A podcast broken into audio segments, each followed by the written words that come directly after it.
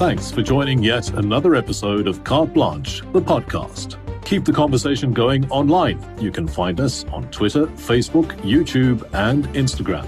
Don't forget to rate and review us. Your feedback is always appreciated. And subscribe to our podcast to ensure you don't miss a single episode.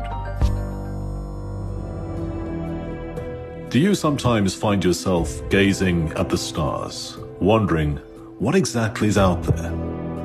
Well, thanks to the recently launched James Webb Space Telescope, we might have answers to this and other existential questions sooner than we think.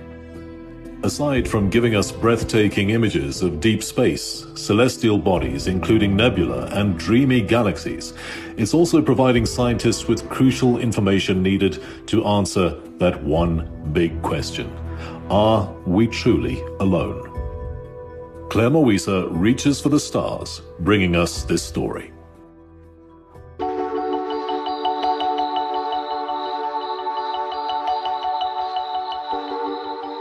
They say that there are more stars in the universe than there are grains of sand on all the beaches on planet Earth. It's enough to make you feel infinitesimally small and wonder about our place in the universe. Are we alone? How did it all begin? These are the deepest of questions. Throughout history, humans have looked up to the stars for the answers, first with our eyes and then with telescopes. For over 400 years, they have provided views of distant galaxies with ever-increasing detail. It's an exciting time for astronomy as breathtaking advances in technology are allowing us to see deeper into space than ever before. One example can be found in Sutherland in the Northern Cape, the best place to view the stars in South Africa. It's only when you get close to the massive mirror of the South African Large Telescope that you understand the scale of the most powerful optical telescope in the Southern Hemisphere. Dr. Moses Mogotsi is a resident astronomer at SALT. When technology came along to build telescopes, such as what Galileo Galilei did, it opened up a whole new world because now we could see these little tiny dots in the sky as more than just that. For example, when you look at something like Jupiter, it goes from just being a bright light in the night sky to being a planet with moons, which was very, very exciting to begin with. So that technology has progressed and progressed, which is so exciting. And now we're building massive telescopes on the Earth and also big telescopes that we're sending up into space and observing all sorts of different kinds of light with these telescopes. What is some of the work that is done here at SALT? So a lot of, the astronomy work that we do is we observe all sorts of different kinds of objects in the sky, from stars to galaxies to asteroids. Southern African Large Telescope has all this capability to do all sorts of different kinds of interesting science looking at these kinds of objects. The 11-by-9-meter mirror of SALT is so big because it has to see through the Earth's atmosphere. When you're in the ground, we have the atmosphere in the way. Atmosphere is great. It allows us to breathe. We don't die of skin cancer. A lot of very useful things the atmosphere does, right? But the problem is it can also affect the images that we see. So it's so much better than when you can have a telescope that is outside of the atmosphere, because then it means a telescope that is smaller than ours can just see so much more in terms of see things in better detail and see more distant things. Last Christmas saw the launch of the most complex ever, the $10 billion James Webb Space Telescope. Decollage, liftoff from a tropical rainforest to the edge of time itself, James Webb begins a voyage back to the birth of the universe.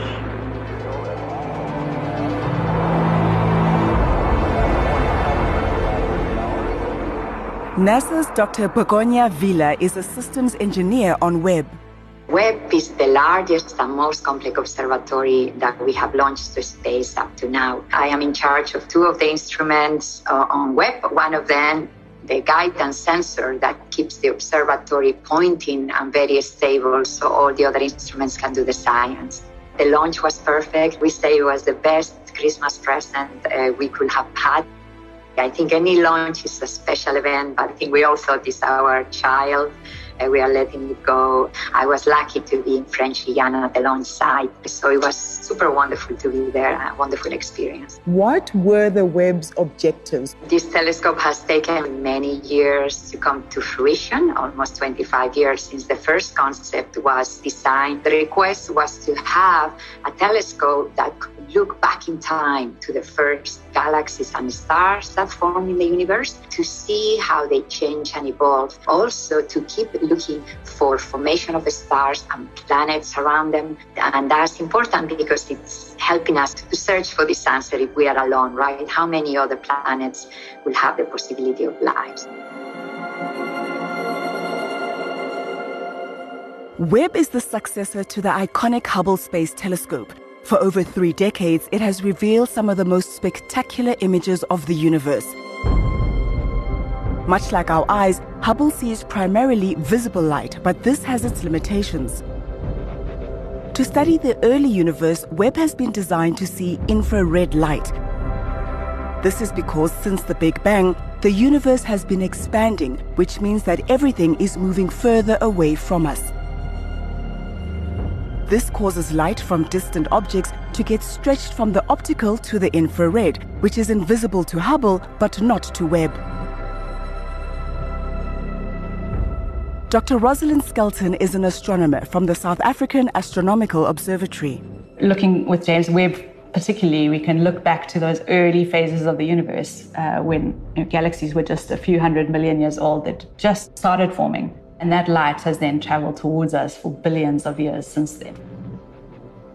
When we're looking at these distant galaxies and stars, we're seeing that object as it was when the light was emitted, even if that light was emitted millions or billions of years ago. Wow, so we could be looking at things that are no longer there. Definitely. Unlike Hubble, which orbits the Earth, Webb orbits the Sun 1.5 million kilometers away from our planet. The Earth helps to block out heat from the Sun as the telescope needs to be kept at minus 230 degrees centigrade to operate properly. That's why Webb has been fitted with a sun shield the size of a tennis court to act as a giant beach umbrella. We can think about the infrared as heat. Everything emits heat, so we are trying to get the heat, the signal of these very faint objects we are looking at. We need to cool everything else down. The centerpiece of Webb is the 6.5-meter gold-plated mirror. Gold improves the mirror's reflection of infrared light. We cannot launch a big mirror, it doesn't fit inside the rocket. So it's made of 18 smaller mirrors that we can fold down and then open when we are in space. Once unfolded, engineers on the ground had to precisely align the mirrors remotely. To do this, Webb focused on a star. At first, it produced 18 separate images.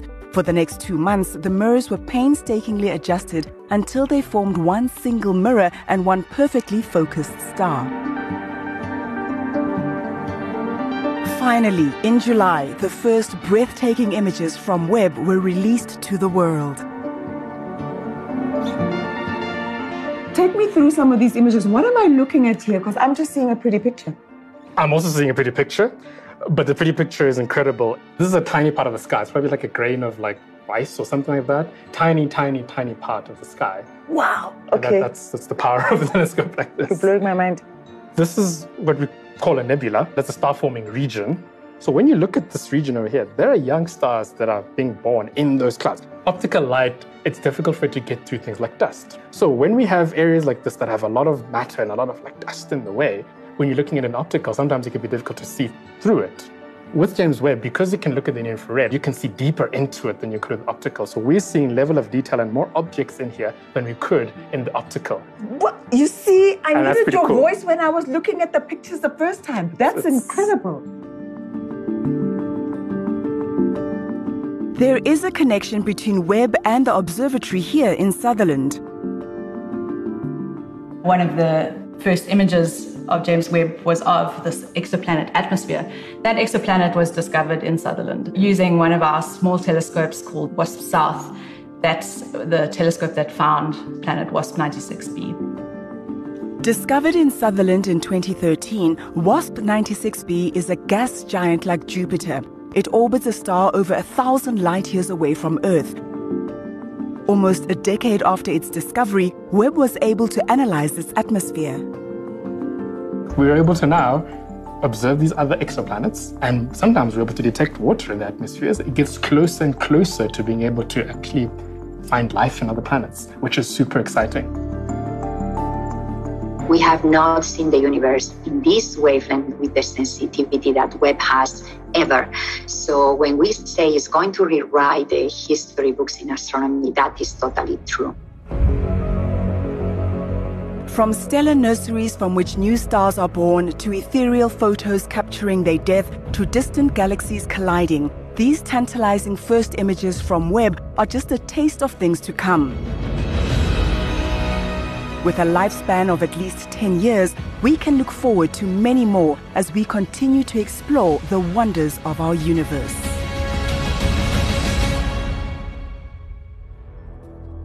Whether you're a space junkie, stargazer, or simply peek up at the stars every now and then, you can't deny the sheer wonder of the images coming from the James Webb Space Telescope.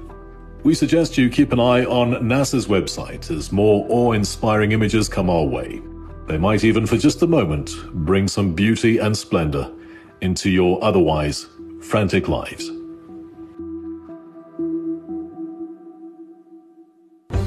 Thanks for listening. Don't forget to subscribe to our podcast to ensure you don't miss a single episode. In the meantime, why not rate and review us? We love getting your feedback.